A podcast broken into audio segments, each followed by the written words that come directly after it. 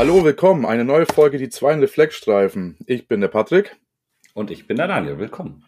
Und wir sind heute nicht nur zu zweit, wir haben einen ganz wunderbaren Gast dabei, denn heute geht's um das Thema Dokumentation im Rettungsdienst.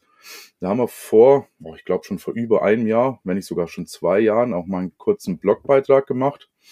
Und ist natürlich ein mega wichtiges Thema, wenn nicht gar eins der wichtigsten im Rettungsdienst. Und da haben wir uns einen mega Special Guest geholt, die liebe Tanja. Und die liebe Tanja darf sich jetzt ganz gerne auch selbst vorstellen, weil das kann sie, glaube ich, besser als wir. Ja, also vielen Dank, ihr Lieben. Mein Name ist Tanja Melzer. Ich bin Rettungssanitäterin, Rechtsanwältin und ehemalige Geschäftsführerin einer Hilfsorganisation. Und ja, Schule seit dem Jahr 2016, die Mitarbeiter im bodengebundenen Fahrdienst und auch in den Leitstellen hauptsächlich zu dem Thema Rechtsgrundlagen im Rettungsdienst. Und viele Fragen kommen auch zu unserem heutigen Thema, nämlich zur Dokumentation auf. Und es ist mir ein Anliegen, dass hier einfach die Rettungsdienstler wissen, wie sie rechtlich aufgestellt sein sollen. Ja, wunderbar. Das hört sich doch super an. Ähm, ich würde gar nicht äh, lange Zeit vergehen lassen wollen oder viel schnacken. Wir fangen auch direkt dann mit der ersten Frage an. Und zwar die erste Frage ist die Pflicht zur Dokumentation im Rettungsdienst. Woher kommt die? Warum haben wir eine Pflicht? Ja, da muss ich kurz ausholen. Und zwar ursprünglich kommt ja die Dokumentation aus dem ärztlichen Bereich. Und zwar jeder Arzt hat für seine Behandlung am Patienten diese Dokumentation, ich nenne es jetzt mal quasi als Gedächtnisprotokoll für sich gefertigt. Der Bundesgerichtshof hat dann schon Ende der 70er Jahre entschieden, dass eben jeder Arzt dazu verpflichtet ist, einen Patienten, wenn er ihn behandelt, das Ganze ordnungsgemäß auch zu dokumentieren. Dazu zählt jetzt ja, Krankheits-, Behandlungs- und auch der Therapieverlauf. Und so ist es eben beim rettungsdienstlichen Einsatz auch zu handhaben, wenn jetzt zum Beispiel der Notarzt beteiligt ist. Da hätten wir ja gerade den Arzt dabei. Da der Rettungsdienst ja jetzt aber Ländersache ist, haben einige Bundesländer auch nicht ärztliche Dokumentationspflicht in ihren eigenen Landesrettungsdienstgesetzen, nämlich mhm. niedergeschrieben. So zum Beispiel haben die Bundesländer Nordrhein-Westfalen ähm, Niedersachsen, Hessen, Thüringen, Sachsen-Anhalt, Mecklenburg-Vorpommern und auch Bayern, die haben davon Gebrauch gemacht und haben das extra in ihren Landesrettungsdienstgesetzen niedergeschrieben. Das heißt jetzt aber nicht, bitte nicht falsch verstehen, dass in den Bundesländern, in denen es jetzt keine gesetzliche Regelung zur Dokumentation gibt, diese dann nicht erfolgen braucht. Ja, also so ist es nicht, sondern es wird auch in den anderen Bundesländern davon ausgegangen, dass die Dokumentation eben für nicht ärztliches Fachpersonal zu erfolgen hat. Ganz einfach auch mit der Begründung, dass die Interessenlage ja aus Sicht des Patienten gleich ist. Außerdem muss man sagen, haben wir eine gesetzliche Regelung, nämlich in Paragraph 630f Bürgerliches Gesetzbuch normiert. Das heißt, dass der Behandelnde eben verpflichtet ist, zum Zwecke der Dokumentation in unmittelbaren zeitlichen Zusammenhang mit der Behandlung ja, da drin steht zwar eine Patientenakte in Papierform oder in elektronischer Form zu führen. Dies lässt sich aber analog letztendlich auf den rettungsdienstlichen Einsatz übertragen. Ähm, da es ansonsten, muss man ja sagen, vielleicht auch vom Einsatzaufkommen her abhängig wäre, ob jetzt vielleicht ein Notarzt gerade frei ist, ob er mit mhm. bzw. nachalarmiert werden würde.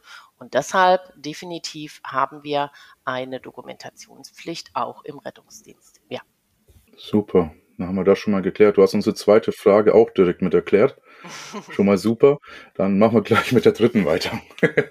Jetzt hat es ja sozusagen schon gesagt, wie es verankert ist, wo es geschrieben steht, dass es ja nicht nur halt in den Rettungsdienstgesetzen, sondern ja auch sozusagen ja nochmal weiter überhaupt schon mal geklärt ist, auch für die Länder, die das nicht mitgeklärt haben. Jetzt immer so die Frage so, wer muss denn überhaupt dokumentieren? Ist das, gilt das auch sozusagen für den qualifizierten Krankentransport, für eine Entlassung, für die Einweisung oder gilt das nur für den, für den Rettungswagen, wenn er transportiert?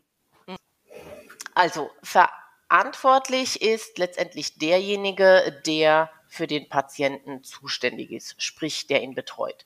Das wird entweder der Notarzt sein oder der Notfallsanitäter. Beim qualifizierten Krankentransport ist das letztendlich aber genauso zu handhaben. Also das entbindet nicht von der Dokumentationspflicht. Das heißt, auch derjenige, der hinten den Patienten betreut, ist verpflichtet, das Ganze zu dokumentieren. Jetzt haben wir ja ab und an mal die Situation, dass auf dem Rettungswagen zwei Notfallsanitäter sitzen, also sprich die gleiche Ausbildung haben. Klar, dann fragt man sich, wer ist jetzt hier verantwortlich? Da können wir den Beschluss des Bayerischen Verwaltungsgerichtshofs vom letzten Jahr aus 2021 nehmen. Ähm, da hatte sich das Gericht nämlich damit zu beschäftigen und kam zu dem Ergebnis und sieht die Pflicht zur, zur Dokumentation ganz klar beim Transportführer. Also eben bei demjenigen, der hinten den Patienten betreut und behandelt. Mhm. Da war es ja so, dass der ja, Kollege, der eben auch Notfallsanitäter war, der lediglich, sag ich mal, den Rettungswagen ähm, gefahren ist, dann auch äh, ja, angegangen wurde, beziehungsweise eine Stellungnahme ja auch abgeben musste, ob es nicht seine Aufgabe eben gewesen wäre, zu dokumentieren, was sein Kollege am Patienten durchgeführt hat. Und da kam das Gericht aber zu dem Ergebnis und sagte, nein, das ist letztendlich die Aufgabe ähm, desjenigen, der hinten eben den Patienten betreut und behandelt. Gleichzeitig geht auch aus dieser Entscheidung des Bayerischen Verwaltungsgerichtshofs eben hervor, dass eine nicht durchgeführte Dokumentation hier dem Kollegen, der ja der Fahrzeugführer ist, eben nicht angelastet werden kann. Das war ja schon mal ganz wichtig, weil irgendwie so im mhm. Raum stand, ist mitgehangen, mitgefangen. Ne? Man ist ein Team und dann konnte man nicht unterscheiden, ähm, zwischen Notfallsanitäter und Rettungssanitäter, sondern es waren ja beides Notfallsanitäter. Und da sagt das Gericht aber nein, das ist nicht möglich. Und diese Entscheidung ist jetzt nicht nur im Hinblick auf die Dokumentation wirklich lesenswert, sondern auch jetzt, wie das Gericht eben ja die Stellung und auch die Aufgabe der Notfallsanitäter im Hinblick jetzt auf einen Notfalleinsatz und eben auch dem Durchführen von invasiven und heilkundlichen Maßnahmen jetzt gerade nach 2a Notfallsanitätergesetz sieht. Also da, wenn da jemand dran interessiert ist, kann ich wirklich nur jedem raten oder empfehlen. Ich glaube, es sind 27 Seiten, aber die sind wirklich lesenswert, ähm, ja, wie ein Gericht zu dieser Entscheidung kommt und wie die Juristen das, äh, ich nenne es jetzt mal so, formulieren. Ja, es ist doch ein bisschen komplexer, als man sich das, glaube ich, immer vorstellt. Noch so eine Beifrage dazu. Muss denn das Protokoll, so gerade wir nehmen einmal dieses Beispiel Krankentransport wieder mal so ganz schön, wo das so die Dokumentationspflicht, glaube ich, so am entspanntesten, wenn wir es mal gesehen, ähm, ist, muss denn ein Original dem Patienten vorliegen oder reicht diese Patientenaktenführung oder Dokumentation im Bereich des Rettungsdienstes? Ein Dokument, ähm, sage ich mal, ist natürlich beim Patienten zu belassen, wenn er nicht in die Klinik transportiert wird. Ähm, ganz einfach aus dem Grund, zum einen, weil er darauf ein Recht hat, zum anderen natürlich auch, wenn sich die Situation verschlechtern sollte und es kämen Kollegen oder es käme der Hausarzt, ärztliche Bereitschaftsdienst, wer auch immer, dass man einfach abgleichen kann, wie waren denn die Vitalwerte zum Zeitpunkt, in dem die Kollegen vor Ort waren und wie sind jetzt die Werte. Also bei einer Transportverweigerung definitiv sind die Unterlagen beim Patienten zu belassen. Wenn der Patient jetzt aber in die Klinik transportiert wird, dann ist es letztendlich so, dass die Dokumentation ja an das weiterbehandelnde Krankenhaus übergeben wird, damit hier auch eine ja, Weiterbehandlung erfolgen kann, damit auch schon geklärt ist, ähm, wie sind die Vitalwerte, welche Medikamente wurden verabreicht, ähm, wie war die Auffindesituation etc. Super, Dankeschön. Ich habe tatsächlich auch noch mal eine kleine Zwischenfrage. Ja. Ähm, ich kenne Rettungsdienste, in denen nur ein einziges Protokoll angefertigt wird. Wenn ich jetzt einen äh, Notfalleinsatz ohne Notarzt mache, fertigt das der Notfallsanitäter oder Rettungsassistent ja aktuell noch an. Und sobald dann ein Notarzt dazukommt, werden in diesen Rettungsdiensten äh, die Protokolle dann oder die Dokumentation durch den Notarzt ausgefüllt und geführt. Mhm. Jetzt kenne ich das noch aus anderen Arbeitgebern und Rettungsdiensten. Da schreibt jeder sein eigenes Protokoll, also der Notfallsanitäter oder Rettungsassistent und der Notarzt. Und jetzt ist meine Frage, ähm, müssen dann zwei geschrieben werden? Reicht das, wenn der qualifiziert Höchste das schreibt? schreibe ich mein Protokoll, bis der Notarzt da ist und der übernimmt das dann. Wie ist denn da so äh, ja, die rechtliche Lage? Also muss ich mein eigenes schreiben, auch wenn der Notarzt dabei ist oder dazukommt? Oder reicht das dann, wenn der Notarzt als Höchster das dann einfach irgendwie macht? Ja, auch diese Frage, ja, ist natürlich absolut gerechtfertigt, weil, wie du schon sagtest, wir haben ja ja, unterschiedliche Regelungen. Das geht schon teilweise innerhalb der einzelnen Bundesländer auseinander. Die Besatzung ist verpflichtet zu dokumentieren, bis der Notarzt am Einsatzort eintrifft. Also in der Tat, man kann sich da jetzt nicht zurücklehnen, wenn wir die Situation hätten, mhm. RTW und NEF werden gleichzeitig alarmiert und der RTW ist jetzt früher schon am Einsatzort. Der Notarzt ähm, wird erst noch in der Klinik abgeholt und dass man dann sagt, ja, man weiß ja, der Notarzt kommt ja sowieso gleich und alles gut. Das entbindet jetzt nicht von der Pflicht, weil bis der Notarzt ja eintrifft, werden ja auch schon Maßnahmen durchgeführt. Es äh, wird schon ja. die Anamnese, die Anamnese erfolgt. Ähm, ja, bis dahin ist ja schon einiges gelaufen. Und das kann ja der Notarzt gar nicht dokumentieren, weil das hat er zum einen nicht ja. mitbekommen und weiß gar nicht, wie, wie das abgelaufen ist. Deshalb sage ich immer, am besten zwei Protokolle schreiben. Man kann natürlich im rettungsdienstlichen Protokoll, also sprich ähm, von der RTW-Besatzung selbstverständlich dann im Nachgang auf das Protokoll des Notarztes verweisen, wenn dieser dann eingetroffen mhm. ist. Aber bis dahin was die Vitalfunktion betrifft. Ne, ähm, ist der Patient ja orientiert und eben vielleicht auch Fragen an Angehörigen bezüglich der Medikamente etc., dass das, sage ich mal, eben im Protokoll der RTW-Besatzung sich dann wiederfindet. Und tatsächlich kann ich ja auch, auch mal anderer Meinung sein als der Notarzt. Davon ganz abgesehen, natürlich, dass äh, diese Situation besteht, da brauchen wir gar nicht drüber reden.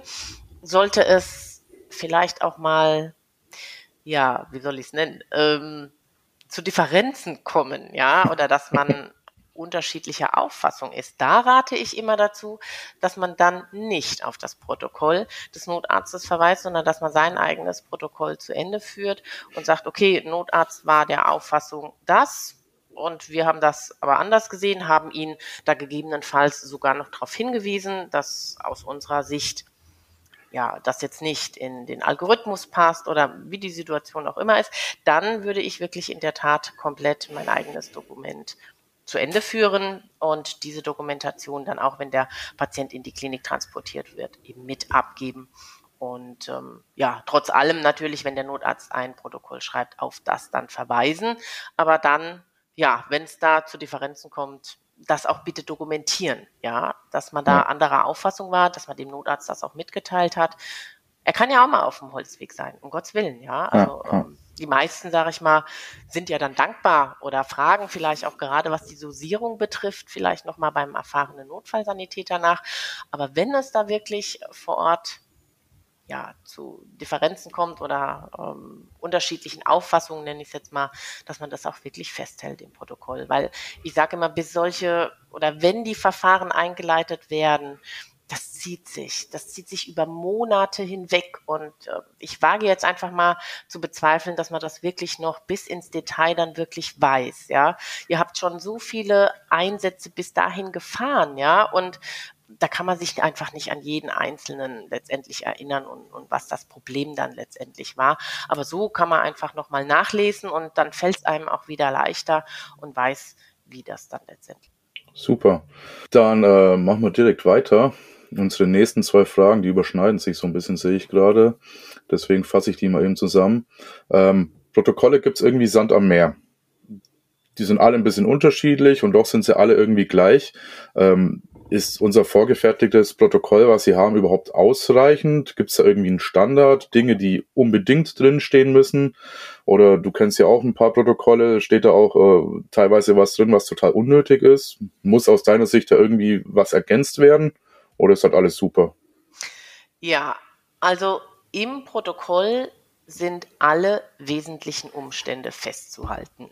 Jetzt klar, die Frage, was gehört dazu? Dazu gehört zum Beispiel auch schon die Auffindesituation des Patienten. Ob dieser zeitlich und örtlich orientiert ist, die Anamnese, die Dosierung und Art der Medikamente, aber genauso wichtig eben die Aufklärung über die vorzunehmenden Maßnahmen und auch, dass der Patient eben in diese Maßnahmen dann einwilligt. Das ist definitiv zu dokumentieren, unabhängig, ob es in diesen Protokollen schon vorgegeben ist oder nicht. Mhm.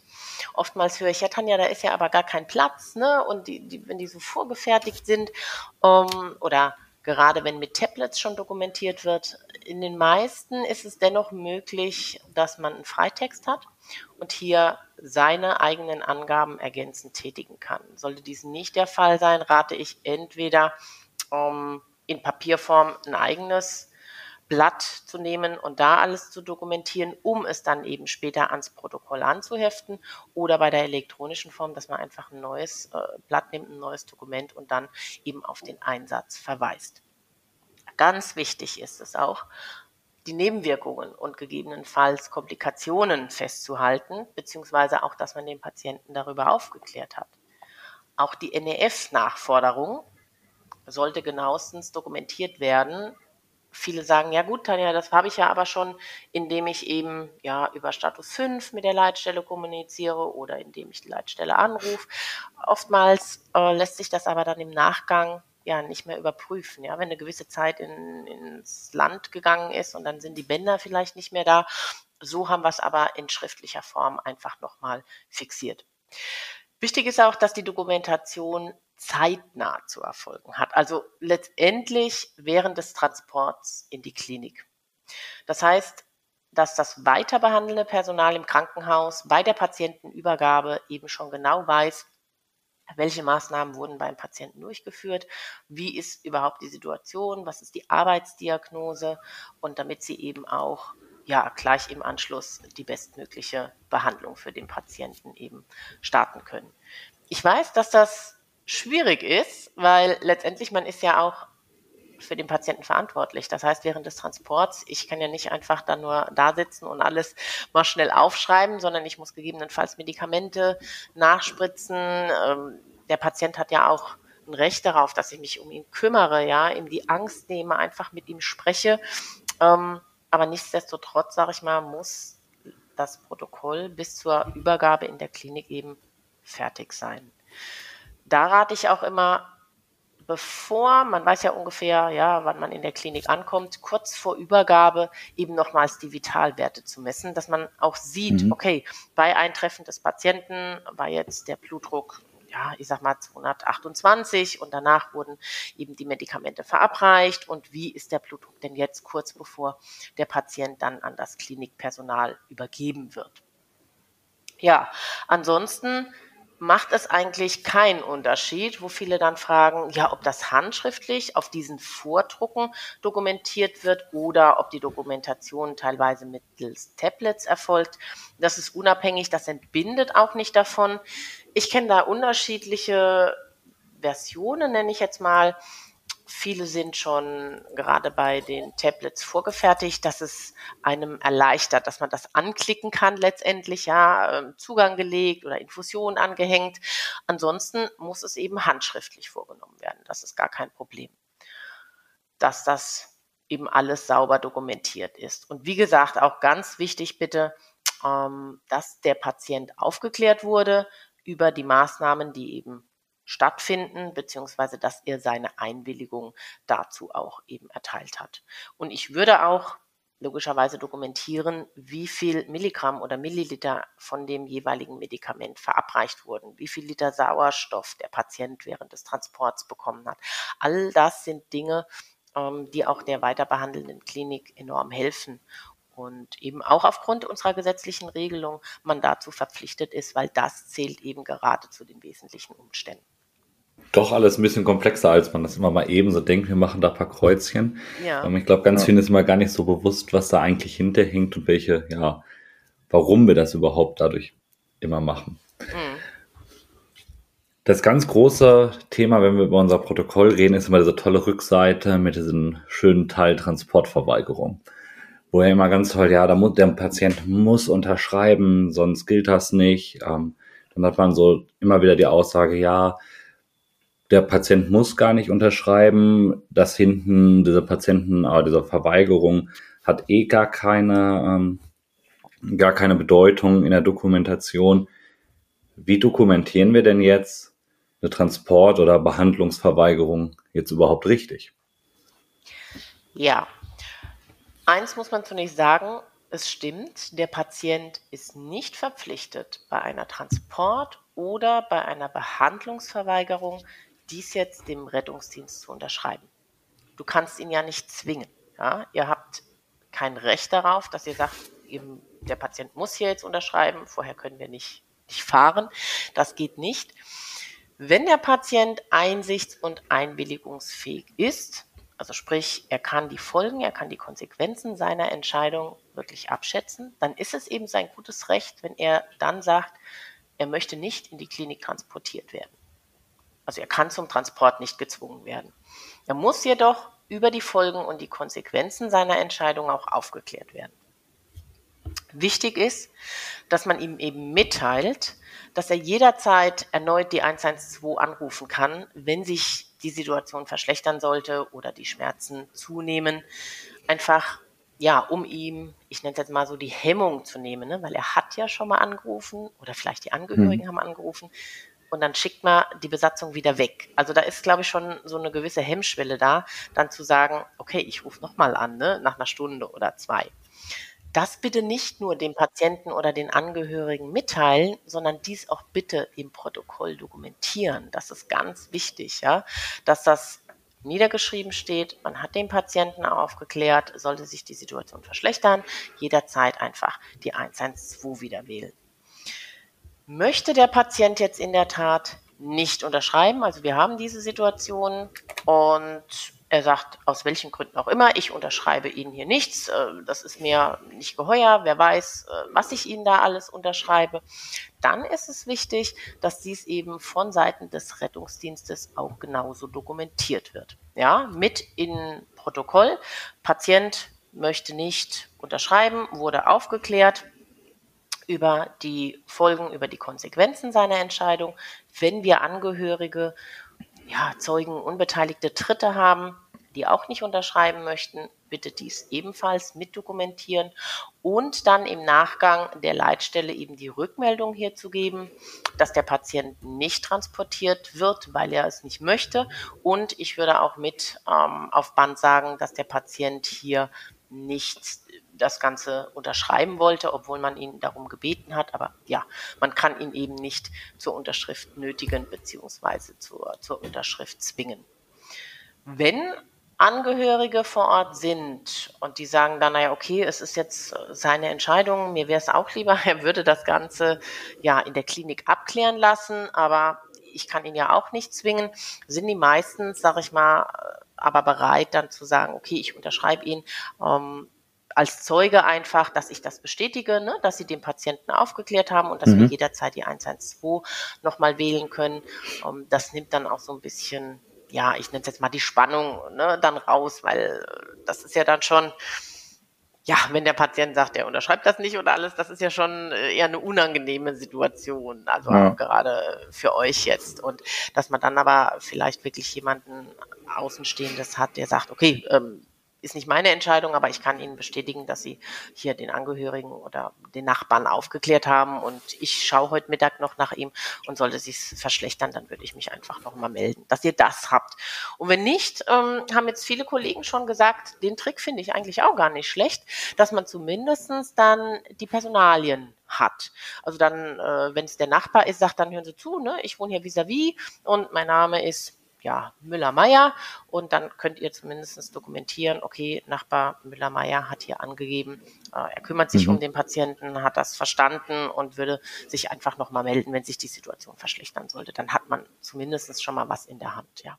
Ganz wichtigen Satz, den du damit beisagtest gerade noch, war, der Patient muss nicht mitgenommen werden, nur weil er uns anruft. Das ist auch so ein, so ein Irrglauben, den man irgendwie immer mal wieder hört. Äh, wenn Rettungsdienstbesatzungen sagen, so, ja, sie müssen mitkommen, sie haben die 112 angerufen, wer jetzt anruft, der muss auch mit. Ähm, es ist sehr schön, dass das nochmal klar ist, wir müssen nicht mitnehmen, nur weil jemand anruft. Also er muss auch nicht mitkommen. Ich habe auch noch mal eine kurze Frage. Ähm, was ich äh, häufig gehört habe oder immer wieder auch höre, aber auch auf Social Media ganz gerne lese, ich bin ja nur Notfallsanitäter, ich kann das ja gar nicht richtig aufklären. Da muss ja jetzt ein Notarzt dazukommen für die Verweigerung. Muss da ein Notarzt kommen? Ja, da muss ich sagen, da kommt es letztendlich drauf an. Und zwar, wenn der Notfallsanitäter die Maßnahmen durchführen würde, kann er selbstverständlich den Patienten ja auch darüber aufklären, wenn er sie nicht durchführt, zu welchen hm. Folgen bzw. Konsequenzen es kommt. Ich verstehe, dass in gewissen Situationen das für einen Notfallsanitäter mal schwierig sein mag, gerade wenn wir vielleicht von der Einsichtsfähigkeit bzw. der Einwilligungsfähigkeit sprechen, ne? wo er sagt, da weiß ich jetzt nicht, ne? ist zum Beispiel Alkohol im Spiel oder sind Drogen im Spiel. Es steht auch gar nicht klar, welche Drogen versteht diese Person das überhaupt, ja? Oder kann ja auch ähm, ja die Kombination, sag ich mal, sein oder bei Menschen, die eine geistige Behinderung haben, ebenfalls bei psychisch Erkrankten, wo ihr einfach sagt, hm, versteht diese Person jetzt wirklich, was denn passieren kann, wenn sie jetzt nicht mit in die Klinik passiert. Dass man dann sagt, okay, pf, das ist jetzt wirklich ja, was für den Notarzt, das ist mir nachvollziehbar. Das ist dann auch die Situation, wo ich sage, da darf man keine schlechte Hemmung oder kein ja, schlechtes Gewissen haben, um den Notarzt nachzufordern und zu sagen, ich kann hier die Einsichts- und Einwilligungsfähigkeit gerade nicht abschätzen. Ich weiß nicht, versteht die Person, was ich ihr versucht habe zu erklären. Ja, mhm. dann ist in der Tat der Fall, dass der Notarzt, sage ich mal, nachkommt und das dann aufgrund seiner medizinischen ja, höheren Qualifikationen beziehungsweise seiner Ausbildung dann eben besser einordnen kann und sagt, ja, äh, versteht es oder versteht es jetzt letztendlich dann nicht. Ja. Okay. Super, danke dir. Patrick, nächste einer haben wir noch. Ja. Ein schönes eine schöne Frage, beziehungsweise zwei Beispiele. Genau. Ähm, du bist ja als Anwältin tätig und das anscheinend sehr, sehr gut. Und du hast uns, ähm, oder anders gesagt, ich habe es jetzt bei Social Media über deinen äh, Kanal oft gelesen. Es gibt äh, sehr positive Beispiele, wo Dokumentation sehr, sehr gut funktioniert und äh, in einem eventuellen Verfahren dann den entscheidenden Impuls gibt. Und du hast aber auch Beispiele, wo das nicht so gut läuft, wo vielleicht die ein oder anderen Kollegen nochmal Glück hatten, mit einem blauen Auge vielleicht davon gekommen sind. Ähm, da hast uns bestimmt was mitgebracht. Ja, in der Tat. ich muss sagen, leider habe ich die Erfahrung gemacht, dass sich die Verfahren gegen Rettungsdienstmitarbeiter häufen. In den letzten Jahren, sie nehmen einfach zu. Ich glaube, das liegt so ein bisschen ja an der Mentalität, ich nenne es jetzt mal so Vollkasko-Mentalität. Ja, man ruft wegen jeder Kleinigkeit gleich die 112 an, wo man früher überhaupt nicht auf die Idee gekommen wäre. In Verbindung, es muss immer gleich ein Notarzt kommen. Und die meisten haben auch eine Rechtsschutzversicherung, beziehungsweise wenn man jemand anzeigen möchte, beziehungsweise dies bei der Polizei oder bei der Staatsanwaltschaft macht, es kostet Zeit, aber es kostet kein Geld. Und da muss ich leider sagen, ist es dahingehend, dass es ja wirklich zu mehr Verfahren eben im strafrechtlichen Bereich kommt, dass einfach mal der Patient selbst oder eben die Angehörigen die Besatzung anzeigen. Und schwuppdischwupp ist eben ein strafrechtliches Ermittlungsverfahren eingeleitet. Das heißt, die Polizei ist eben verpflichtet, hier dem Sachverhalt nachzugehen. Ja, und dann erhält man Post von der zuständigen Polizei, dass man gerade als Beschuldigter eines Ermittlungsverfahrens geführt wird. Und in der Tat, ja, ein positives, ein negatives Beispiel, von dem ich berichten möchte, beziehungsweise auch schon ähm, in den sozialen Medien dies getan habe, natürlich mit Einwilligung der jeweiligen Besatzung. Fangen wir mit dem Negativbeispiel an. Ähm, die Besatzung wurde ja zu einem Patienten alarmiert, der eben dem Leitstellendisponenten mitteile, dass er sich schwach und unwohl fühlt, so nenne ich das jetzt mal allgemein. Und der Disponent alarmiert dann und die Besatzung kommt beim Patienten an, untersucht ihn und stellt dann aber zunächst fest, die Vitalwerte sind unauffällig. Und die fragt den Patienten noch, haben Sie Schmerzen oder haben Sie nur dieses Unwohlsein und Sie fühlen sich ein bisschen schwach und müde. Der Patient gibt gegenüber der Besatzung an, er hat keine Schmerzen. So, nichtsdestotrotz sind die beiden aber der Auffassung und sagen, ja, aber wir würden es trotzdem einfach ganz gerne abgeklärt haben in einem Krankenhaus und würden Ihnen raten, jetzt mal mit zur Abklärung mit uns in die Klinik zu fahren. Dann sagt der Patient aber, ja, also so schwach ne, fühle ich mich jetzt doch nicht, so schlimm ist es nicht. Und er gibt gegenüber den Kollegen an, dass er lieber zu Hause bleiben möchte. Ja, die beiden sagen dann noch, okay, ähm, Sie können ja jederzeit die 112 wählen, wenn sich die Situation verschlechtern sollte oder wenn Sie Schmerzen bekommen, ist gar kein Problem. Teilen das auch den Angehörigen mit, die sich eben auch im Zimmer befinden. Naja, die Besatzung, ich sag mal, verlässt die Einsatzstelle leider ohne jegliche Dokumentation. Also es wurde auch gar kein hm. Protokoll über die Vitalwerte, es wurde nichts geschrieben, keine Transportverweigerung. Das Einzige, was sie getan haben, ist, sie haben die Rückmeldung der Leitstelle gegeben, dass der Patient nicht in die Klinik transportiert werden möchte. Ja, und 14 Stunden später erfolgte ein neuer Notruf.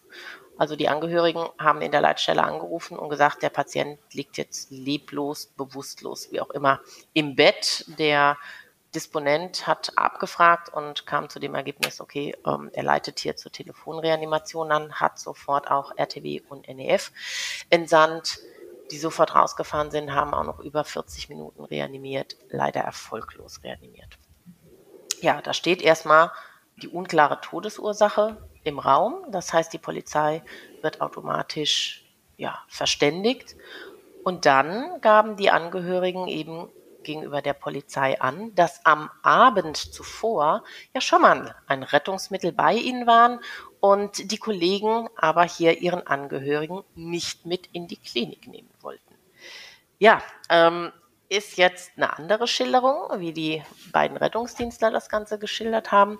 Lange Rede, kurzer Sinn. Ähm, gegen die beiden wurde ein strafrechtliches Ermittlungsverfahren wegen fahrlässiger Tötung durch Unterlassen eingeleitet und das hat sich über 15 Monate hingezogen. Ähm, klar, der Patient wurde dann obduziert, äh, die Angehörigen wurden vernommen, ähm, der Leitstellendisponent, die Protokolle, also was in der Leitstelle ähm, eben dokumentiert wurde. Und das Ganze, wenn man ehrlich ist, hätte wirklich auf ein Minimum reduziert werden können, wenn dieser Einsatz dokumentiert worden wäre. Am besten eben in der Kombination mit dieser sogenannten Transportverweigerung. Im besten Falle hätte der Patient selbst oder die Angehörigen unterschrieben. Selbst wenn er das nicht gewollt hätte, hätten die beiden eben das dokumentiert, hätten das der Leitstelle ja weitergegeben. Und ich behaupte, innerhalb von wenigen Wochen beziehungsweise vielleicht maximal drei, vier Monate wäre dann das Verfahren eingestellt worden. Deshalb sage ich immer, mein Appell ist es jetzt an alle im Rettungsdienst, aber auch in der Pflege, im Krankenhaus, im Altenheim tätigen, bitte nimmt die Dokumentation nicht auf die leichte Schulter, denn sie kann einem wirklich vieles ersparen und man kann sich vielleicht nur annähernd vorstellen, wie es den Kollegen ähm, ergangen ist, ja, über diese ganze mhm. lange Zeit hinweg. Äh, die sagten, das ist so, wie wenn ein Damoklesschwert über mir hängt und ja, ich weiß jetzt überhaupt nicht, was passiert, was passiert nicht. Letztendlich muss man sagen, klar, konnte ähm, den Kollegen jetzt nicht die fahrlässige Tötung durch Unterlassen nachgewiesen werden. Ähm, der Patient ist an einem Herzinfarkt gestorben. Aber es hat sich eben, wie gesagt, äh, über diese lange Zeit hinweggezogen und ja, man nimmt es ja einfach mit, ja. Man nimmt es abends mit in den Schlaf, sagten die Kollegen, wenn man dann wieder auf der Arbeit ist. Es erinnert einen und der ein oder andere fragt ja auch mal nach. Ich meine, die Blaulichtfamilie mhm. ist klein, ja. Gerade wenn sowas im Raum steht, das zieht seine Kreise, da brauchen wir nicht drüber reden, ja. Und da fragt halt der ein oder andere mal, und schon was gehört oder wie schaut's denn aus? Und ja, also das ist wirklich ein Negativbeispiel und ich glaube, die beiden werden alles dokumentieren. Ja, das wird ihnen nie wieder, nie wieder passieren und auch den Kollegen, die auf äh, dieser Rettungswache tätig sind, das ist wirklich ähm, hängen geblieben, dass sie sagen, okay, es ist lästig, ja, es dauert und es nervt, aber es ist meine Sicherheit und deshalb ist das einfach so wichtig, wenn wirklich mal was sein sollte, dass ich es einfach vorweisen kann, wie die Situation war. An die Situation möchte ich tatsächlich nie kommen. Ja, das kann man auch, ich sage immer, das wünscht man seinem ärgsten Feind nicht, ja. Also, ja, ähm, ja was die beiden durchgemacht haben, das wünscht man wirklich niemanden. Und man hätte es einfach ja verkürzen können, ja, und hätte abends guten Gewissens ins Bett gehen können, jeden Einsatz ganz normal, ohne diesen Hintergedanken fahren können. Aber ja, also ich glaube, es wird ihnen nicht mehr passieren. Da bin ich mir ziemlich sicher. Aber jetzt kommen wir doch zu einem Positivbeispiel. Ähm, auch hier, das fällt für mich so unter diese Kategorie ja, Vollkasko-Mentalität, sage ich mal jetzt. Hier war folgende Situation. Der Rettungswagen wurde zu einem Kind alarmiert, das mit einem Go-Kart gegen die Mauer gefahren ist und aus dem Go-Kart geschleudert wurde. Rettungswagen kam auch an unter Nutzung von Blaulicht und Einsatzhorn.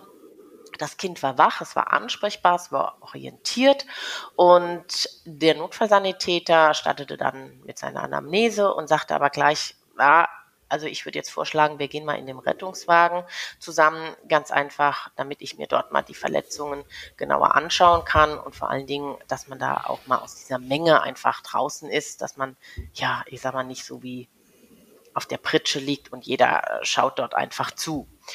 Und er teilte das dem Jungen mit, dass sie dann auch zur weiteren Abklärung in die Klinik fahren. Und ja, die Mutter stand schon daneben und muss wohl geschimpft haben und muss sich aufgeregt haben, weil es ging ihr alles einfach nicht schnell genug. Und äh, als der Notfallsanitäter mit dem Jungen in den Rettungswagen gehen wollte, nahm die Mutter einfach das Kind, sag ich mal so, an die Hand und äh, ging mit ihm wutentbrannt weg und schimpfte noch und sagte, ich fahre jetzt selbst in die Klinik, das dauert alles so lang. Ja, und ähm, der RTW hm. war mit zwei Notfallsanitätern besetzt, die waren da völlig überrascht ähm, und versuchten noch der Mutter irgendwie zu erklären, dass sie jetzt den Jungen ganz gerne einfach im Rettungswagen untersuchen würden, um ihn dann danach in eine geeignete Kinderklinik zu fahren. Aber sie muss wohl nur rumgeschrien haben, das mache ich selbst und bis sie fertig sind, das dauert alles so lange. Und ähm, ja, der Einsatz wurde dann, Gott sei Dank, muss man sagen, vom zuständigen Notfallsanitäter, also derjenige, der eben für den Transport zuständig war, dokumentiert. Das heißt, ja, das, was er eben dokumentieren konnte, muss man sagen, ja, das war ja nicht viel. Ähm, aber er hat dann wirklich angegeben, dass es nicht möglich war, hier das Kind in den Rettungswagen letztendlich zu bringen, weil die Mutter das nicht zugelassen hat, hat aber auch der Leitstelle das Ganze mitgeteilt, dass sie den Patienten nicht in die Klinik fahren, weil die Mutter der Auffassung ist, sie möchte ihn eben selbst transportieren. Naja, das hat sie dann scheinbar auch getan, denn aus dem Klinikbericht war dann zu entnehmen, dass der Patient eben eine Risswunde am Rücken erlitt sowie eine distale Radiusepiphysiolyse mit ähm, einem Keil erlitt. Und daraufhin, muss man sagen, hat dann ja, die Mutter nichts anderes zu tun gehabt, als zur Polizei zu gehen und Strafanzeige gegen die beiden Kollegen zu stellen, wegen unterlassener Hilfeleistung und gab an, dass man ihren Sohn nicht in die Klinik transportieren wollte. Also sie hat die Situation einfach, ja, umgedreht. Anders kann man es gar nicht nennen, ja. Und auch hier wurden strafrechtliches Ermittlungsverfahren gegen beide Notfallsanitäter eingeleitet. Aber dadurch, dass die Dokumentation, soweit es eben möglich war, erfolgt ist und die Mitteilung an die Leitstelle, dass der Patient ja nicht in die Klinik transportiert wird, weil die Mutter eben den Jungen selbst geschnappt hat, nenne ich es jetzt mal, und in die Klinik gefahren ist. Das war alles sauber dokumentiert. Das Verfahren war innerhalb von drei Monaten eingestellt. Und die beiden sind auch mit einem ganz anderen Gefühl, sage ich mal, schon zu mir gekommen, beziehungsweise ähm, der eine Kollege, ich kann ja immer nur einen äh, ja, Beschuldigten vertreten, man kann nicht zwei vertreten, sagte dann auch schon, ja, ich habe das dokumentiert und mir war auch schon klar, das könnte ein bisschen problematisch werden. Ne? Also hm. ich meine, in dem Einsatz, ja, unabhängig, ob da eine Strafanzeige oder nur eine Beschwerde, was auch immer kommt, aber das war schon absehbar, dass es hier, ja, zu einer Herausforderung gegebenenfalls, wenn was man so kommen kann. Und da ist natürlich, wenn man dieses äh, Gefühl hat in der Situation, sei es das Bauchgefühl oder wirklich, wo man einfach denkt, na, ich weiß nicht so, kann ich wirklich jedem nur raten, hier genauestens einfach zu dokumentieren, falls im Nachgang wirklich was kommen sollte. Ich meine, hier ging es relativ schnell, Aber es gibt ja auch Verfahren, ja, da bekommt man erst ja, acht, zehn, zwölf Wochen später irgendwann mal Kenntnis davon und dann hat man ja schon zig äh, von Einsätzen mittlerweile wieder gefahren und weiß jetzt gar nicht mehr, hm. ja, welcher Verkehrsunfall oder welcher Herzinfarkt soll das denn jetzt eigentlich nochmal gewesen sein. Und da ist das natürlich dann wirklich gut gelaufen, dass die Kollegen sagten, wir haben hier alles dokumentiert, haben es der Leitstelle mitgeteilt, ähm, wir sind uns keiner Schuld bewusst. Und das Verfahren wurde auch natürlich, Gott sei Dank, nichts anderes wäre ja auch sonst sinnvoll gewesen, aus Mangel an Beweisen eingestellt, ja. Aber traurig mittlerweile, ja, dass auch sowas zur Anzeige gebracht wird, beziehungsweise man sich ja als Notfallsanitäter mit sowas dann auseinandersetzen muss. Ja. Hm. Macht auf jeden Fall die Arbeitsbelastung, die ja eh schon da ist, nicht äh, gerade entspannter und gibt einem noch ein schöneres Gefühl zu Einsätzen. Gar keine zu Frage. Und es macht sicherlich den Beruf auch nicht attraktiver, ja, wenn man weiß, man wird gegebenenfalls damit einfach konfrontiert, obwohl man seine Arbeit ordnungsgemäß und richtig gemacht hat. Ne? Das ist ja auch nicht unbedingt schön. Ja, danke dir für dieses schön äh, Negativbeispiel und vor allem auch das Positivbeispiel, dass Dokumentation da eben doch unheimlich wichtig für uns ist und im Nachgang dann auch ein bisschen mehr innere Ruhe zu Hause schaffen kann, glaube ich, weil ich glaube, wenn man so eine Anzeige dann irgendwie hat, die ja dann doch unbegründet ist, ist das, glaube ich, kein wohles Gefühl, wenn man weiß, man hat schlecht dokumentiert und eigentlich nur auf seiner eigenen Schuld dann nachher an irgendwas dran steckt, was man gar nicht eigentlich so gemacht hat. Mhm. Da haben wir, glaube ich, unsere Fragen auch schon durch. Ähm, die wir haben, sind auch schon, glaube ich, gut in der Zeit vorangeschritten. Dir schon mal ganz großen Dank, dass du dir die Zeit mit uns genommen hast. Ja, gerne. Und wir haben dir als achten Punkt sozusagen als letzte Frage noch so offen gelassen, dass du sagen darfst, was dir noch immer einfällt. Ja, das ist lieb von euch. Ich möchte ja zum Schluss einfach nur sagen, die Dokumentation gehört zu jedem rettungsdienstlichen Einsatz dazu. Und da sie ja nicht nur die vorgenommenen Maßnahmen eben belegt und dokumentiert, sondern eben auch bei straf- und zivilrechtlichen Verfahren als Beweissicherung dient. Und daher sollte eben die Dokumentation auf keinen Fall nur auf Notfalleinsätze beschränkt werden, denn auch äh, dass ein Patient kreislaufstabil und allgemein unauffällig war, ist eben jetzt für spätere Beweiszwecke zu dokumentieren. Und im zivilrechtlichen Verfahren wird eben vermutet, wenn eine Maßnahme nicht dokumentiert wurde, dass diese dann auch nicht stattgefunden hat. Allerdings muss man jetzt sagen, stellt ja, die Nichteinhaltung der Dokumentation jetzt keine Straftat da, ja, also um Gottes Willen. Das kann natürlich zu arbeitsrechtlichen Konsequenzen führen, ähm, führt aber auch zivilrechtlich gesehen jetzt nicht automatisch dann dazu, dass man sagt, hier liegt automatisch Behandlungsfehler vor, ja. Aber nichtsdestotrotz ist es eben nun mal gesetzlich vorgesehen.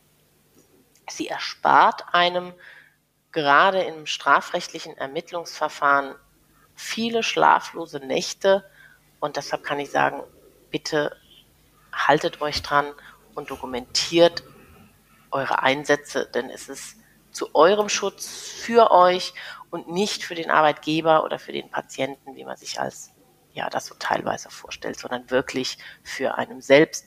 Und wenn man sie dann mal braucht, ich glaube, dann ist sie wirklich Gold wert, wenn sie natürlich richtig vorgenommen wurde. Danke dir für diesen letzten Tipp. Ja, dann sind wir schon am Ende. Patrick, du darfst heute das letzte Wort haben. Du hattest auch das erste. Und schon wieder ich. Na gut.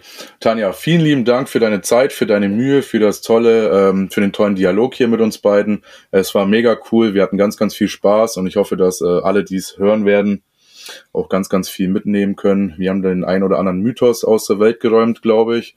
Und war einfach klasse. Vielen herzlichen Dank.